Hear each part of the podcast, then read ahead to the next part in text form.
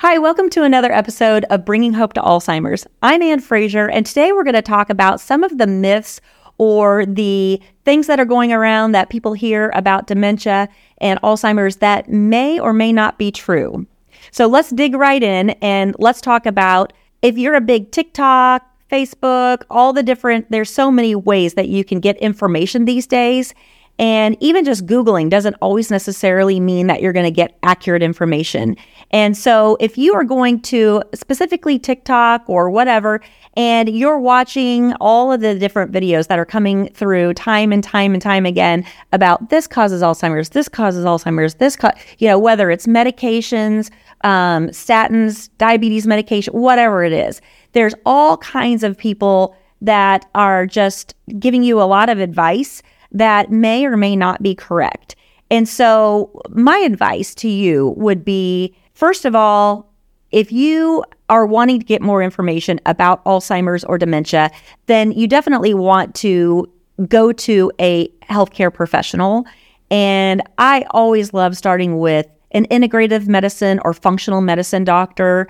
Uh, they are trained to make sure that they're not just looking at your symptoms, they're actually going and looking at root causes of what's causing your symptoms, which I absolutely love. It's a little bit of a holistic approach, but yet they do prescribe medications. There's so many great things, but I absolutely love this approach along with a neurologist and and getting kind of your team set up so to speak. But if you're just really curious and wanting to get information, then I would go to some trusted resources. Um, I will tell you, Dr. Dale Bredesen. Um, you can follow him. He has books out. He is a fantastic neurologist that is is showing so much great information and has really done the studies and the research to be able to back up all of the things that he teaches and he tells people about. Dr. Daniel Amen, he is a well-known psychiatrist but he does, and he's known for doing SPECT scans, S P E C T, SPECT scans on brains. And he has so many books about memory, about your brain, about making your brain better. He is phenomenal in his research about the brain. And I will tell you personally, from seeing the scans that I've done there and seeing um, just since I've seen him and the different supplements that we've added to my regiment have absolutely helped my brain in so many ways. And um, there's so many more. I, uh, Dr. Hyman, um, there is so many. I can't even begin to tell you. But just if you started with with those three, uh, Dr. David Perlmutter, if you start with some of these people who are really, really on the front lines of helping people really get an understanding of what's happening with Alzheimer's, what's happening with dementia.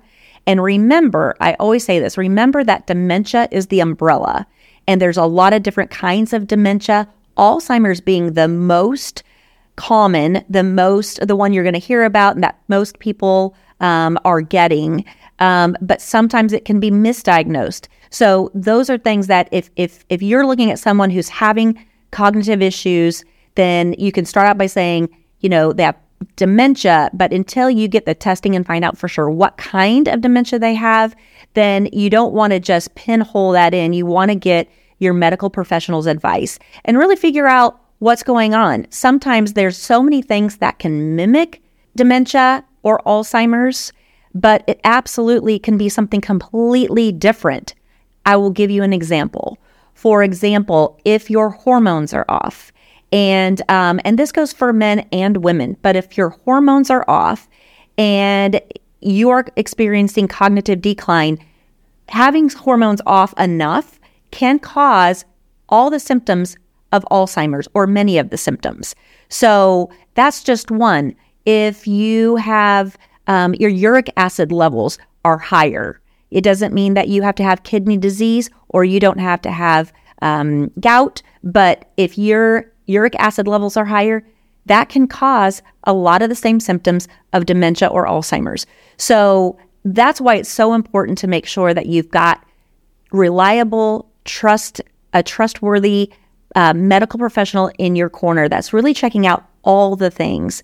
um, and then really checking what the brain's doing, what's going on inside the brain. And that's not an MRI necessarily. It's going to be a PET scan or a SPECT scan or some of the other scans that are going to be a lot more detailed.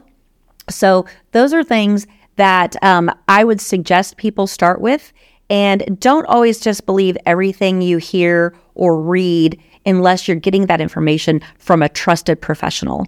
So I hope that helps. And I hope you're having a great day. And we'll talk to you next time.